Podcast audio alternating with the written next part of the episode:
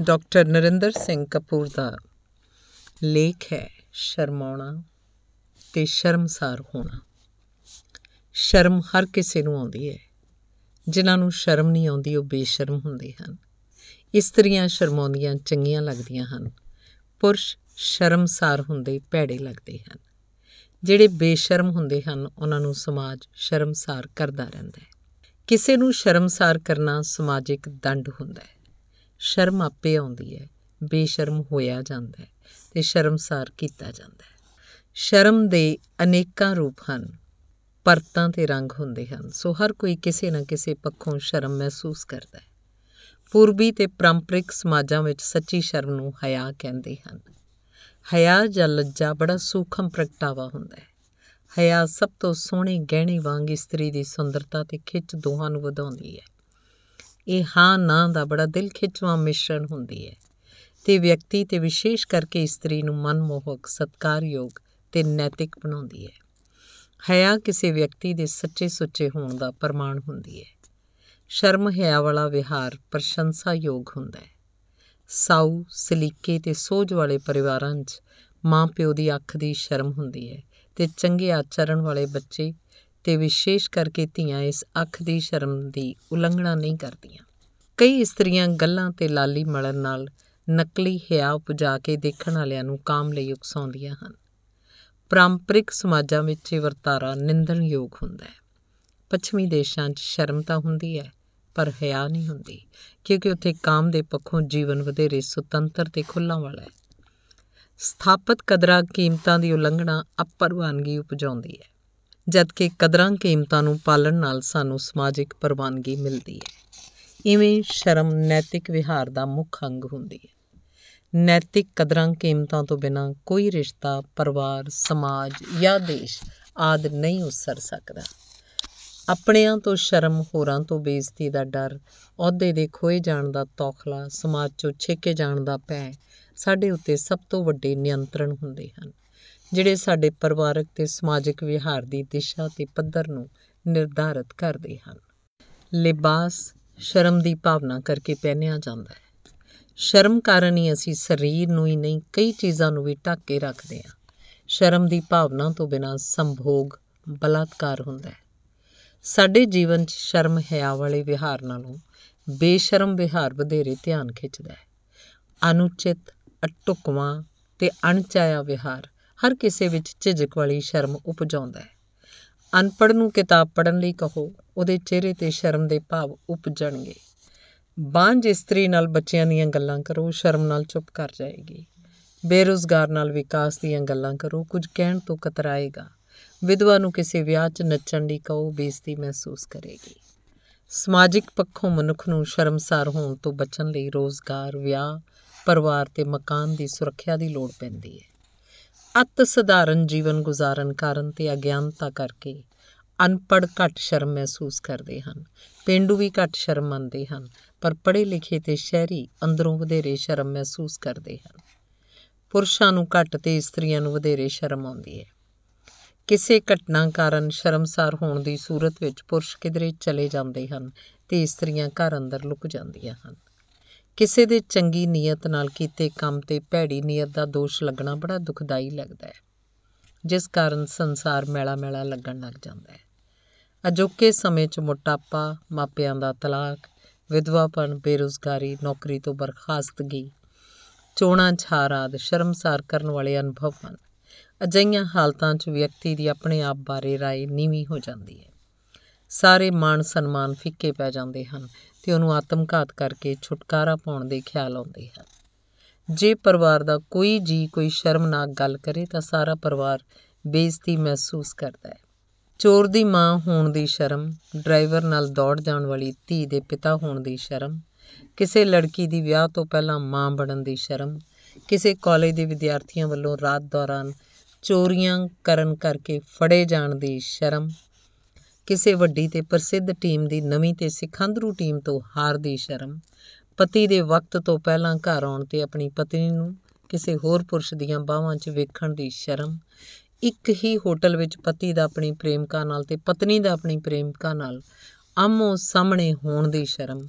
ਕਿਸੇ ਪ੍ਰਸਿੱਧ ਪਰਿਵਾਰ ਦੇ ਲੜਕੇ ਵੱਲੋਂ ਆਪਣੇ ਘਰ ਭਾਂਡੇ ਮਾਂਜਣ ਵਾਲੇ, ਵਾਲੀ ਇਸਤਰੀ ਦੀ ਧੀ ਨਾਲ ਵਿਆਹ ਕਰਾਉਣ ਦੀ ਸ਼ਰਮ ਵਾਲੀਆਂ ਘਟਨਾਵਾਂ ਹੁਣ ਆਮ ਵਾਪਰਨ ਲੱਗ ਪਈਆਂ ਹਨ।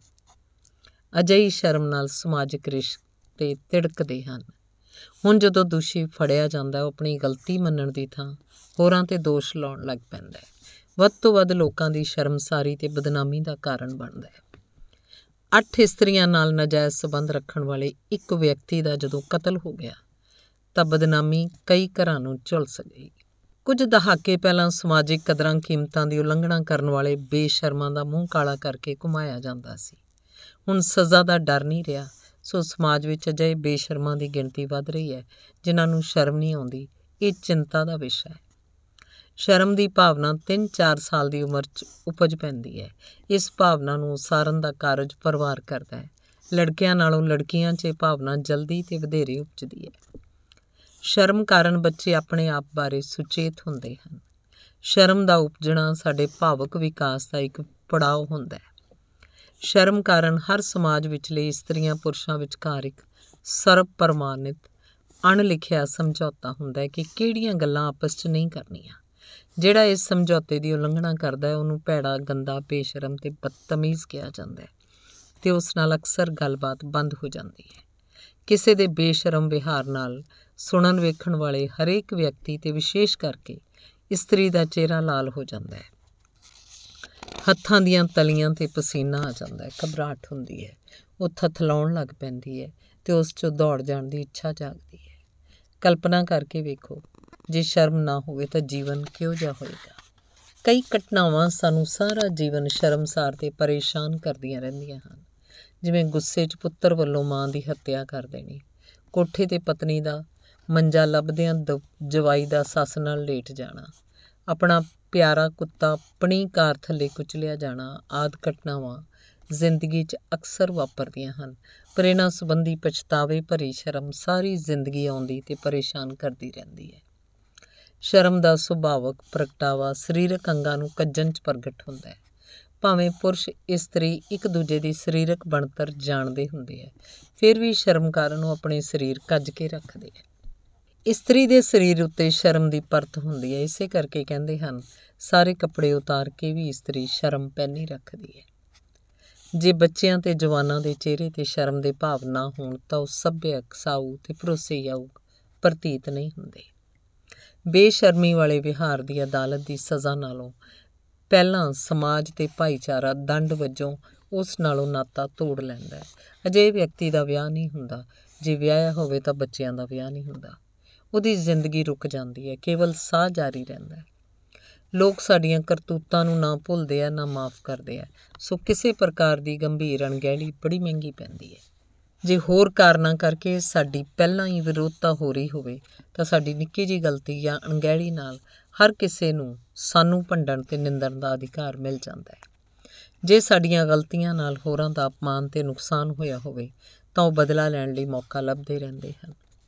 ਸਭ ਤੋਂ ਵੱਧ ਸ਼ਰਮ ਇਸਤਰੀਆਂ ਪੁਰਸ਼ਾਂ ਦੇ ਨਾਜਾਇਜ਼ ਸਬੰਧਾਂ 'ਚੋਂ ਉਪਜਦੀ ਹੈ। ਵਰਜਿਤ ਤੇ ਨਾਜਾਇਜ਼ ਰਿਸ਼ਤੇ ਬੇਸ਼ਰਮ ਹੁੰਦੇ ਹਨ। ਆਪਣੀਆਂ ਕੰਮ ਅਤ੍ਰਿਪਤੀਆਂ ਕਾਰਨ ਅਸੀਂ ਦੂਜਿਆਂ ਦੇ ਕਾਮਕ ਵਿਹਾਰ 'ਚ ਵਧੇਰੇ ਦਿਲਚਸਪੀ ਲੈਂਦੇ ਹਾਂ। ਹੁਣ ਭ੍ਰਿਸ਼ਟਾਚਾਰ ਗੱਲਬਾਤ ਦਾ ਇੱਕਮਾਤਰ ਵਿਸ਼ਾ ਨਹੀਂ ਰਿਹਾ। ਗੱਲਬਾਤ ਦਾ ਮੁੱਖ ਵਿਸ਼ਾ ਹੁਣ ਹੋਰਾਂ ਦੇ ਨਾਜਾਇਜ਼ ਸਬੰਧ ਬਣ ਗਏ ਹਨ। ਇੱਕ ਪਿਤਾ ਤੇ ਪੁੱਤਰ ਇੱਕ ਹੀ ਵੇਸਵਾ ਕੋਲ ਜਾਂਦੇ ਸਨ। ਇੱਕ ਵਾਰੀ ਵੇਸਵਾ ਦੇ ਚੁਬਾਰੇ ਚਾਮੋ ਸਾਹਮਣੇ ਹੋ ਗਏ। ਉਹਨਾਂ ਨੇ ਇੱਕ ਦੂਜੇ ਨੂੰ ਕਿਹਾ, ਕੁਝ ਨਾ, ਪਰ ਜੀਵਨ ਭਰ ਉਹ ਦੋਵੇਂ ਸ਼ਰਮਸਾਰ ਹੁੰਦੇ ਰਹੇ ਤੇ ਦੋਹਾਂ ਦੀਆਂ ਨਜ਼ਰਾਂ ਜੀਵਨ ਭਰ ਨੀਵੀਆਂ ਹੀ ਰਹੀਆਂ। ਇੱਕ ਵਾਰੀ ਇੱਕ ਲੜਕੇ ਨੇ ਨੰਗੀਆਂ ਤਸਵੀਰਾਂ ਵਾਲਾ ਮੈਗਜ਼ੀਨ ਆਪਣੇ ਬੈਗ 'ਚ ਲੁਕਾਇਆ ਹੋਇਆ ਸੀ। ਬੈਗ 'ਚੋਂ ਕੁਝ ਲੱਭਦਿਆਂ ਭੈਣ ਨੇ ਮੈਗਜ਼ੀਨ ਕੱਢਿਆ, ਵੇਖਿਆ ਤੇ ਵੇਖ ਕੇ ਉੱਥੇ ਹੀ ਰੱਖ ਦਿੱਤਾ। ਭਰਾ ਨੇ ਸਮਝਿਆ, ਦੂਜੇ ਭਰਾ ਨੇ ਵੇਖਿਆ ਉਹਨੂੰ ਬੈਗ ਫਰੋਲਣ ਕਾਰਨ ਗਾਲਾਂ ਕੱਢ ਰਿਹਾ ਸੀ, ਪਰ ਪ- ਕੋਲ ਚੁੱਪ ਖਲੋਤੀ ਭੈਣ ਨੂੰ ਸ਼ਰਮ ਆ ਰਹੀ ਸੀ। ਕੁਝ ਭੈੜਾ ਕਰਦਿਆਂ ਫੜੇ ਜਾਣ ਤੇ ਇੰਜ ਲੱਗਦਾ ਜਿਵੇਂ ਅਚਾਨਕ ਨੰਗੇ ਹੋ ਗਏ ਹੋਈਏ। ਪ੍ਰੇਮੀ ਨਾਲ ਮਿਲ ਕੇ ਪਤੀ ਦਾ ਕਤਲ ਕਰਨਾ ਜਾਂ ਕਿਸੇ ਬਾਲੜੀ ਨਾਲ ਬਲਾਤਕਾਰ ਆਦ ਕਰਨਾ, ਅਜਿਹੇ ਕਾਰਨ ਹਨ ਜਿਹੜੇ ਸਜ਼ਾ ਭੁਗਤਣ ਉਪਰੰਤ ਵੀ ਸ਼ਰਮਸਾਰ ਕਰਦੇ ਰਹਿੰਦੇ ਹਨ।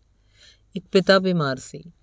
ਬੇਸ਼ਰਮ ਪੁੱਤਰ ਨੇ ਸੋਚਿਆ, ਜੇ ਪਿਤਾ ਜੀ ਚਲਾਣਾ ਕਰ ਜਾਣ ਤਾਂ ਉਹਨਾਂ ਦਾ ਕਮਰਾ ਉਹਨੂੰ ਮਿਲ ਜਾਏਗਾ। ਇੱਕ ਵਾਰੀ ਦੋ ਭਰਾਵਾਂ ਦਾ, ਦੋ ਭੈਣਾਂ ਨਾਲ ਇੱਕ ਹੀ ਦਿਨ ਵਿਆਹ ਹੋਇਆ। ਦੋਹਾਂ ਭੈਣਾਂ ਨੇ ਇੱਕੋ ਜਿਹੇ ਕੱਪੜੇ ਪਹਿਨੇ ਸਨ, ਘੁੰਡ ਕੱਢੇ ਹੋਏ ਸਨ। ਵੱਡਾ ਭਰਾ ਚਲਾਕ ਸੀ, ਛੋਟਾ ਸਿੱਧਾ ਸਾਦਾ ਸੀ, ਪਰ ਵੱਡੇ ਭਰਾ ਦੀ ਪਤਨੀ ਸਧਾਰਨ ਸ਼ਕਲ ਸੂਰਤ ਵਾਲੀ ਤੇ ਛੋਟੇ ਦੀ ਪਤਨੀ ਸੋਹਣੀ ਸੀ। ਘਰ 'ਚ ਦਾਖਲ ਹੋਣ ਵੇਲੇ ਵੱਡੇ ਨੇ ਛੋਟੇ ਦੀ ਪਤਨੀ ਨੂੰ ਆਪਣੀ ਬਣਾ ਲਿਆ। ਜਦੋਂ ਰਾਤ ਨੂੰ ਛੋਟਾ ਭਰਾ ਆਪਣੀ ਬਦਲੀ ਗਈ ਪਤਨੀ ਨੂੰ ਮਿਲਿਆ, ਤਾਂ ਉਸ ਇਸਤਰੀ ਨੇ ਕਿਹਾ, ਮੈਨੂੰ ਹੱਥ ਨਾ ਲਾ, ਤੇਰੀ ਪਤਨੀ ਨਾਲ ਤੇਰਾ ਭਰਾ ਲੇਟਿਆ ਹੋਇਆ ਹੈ।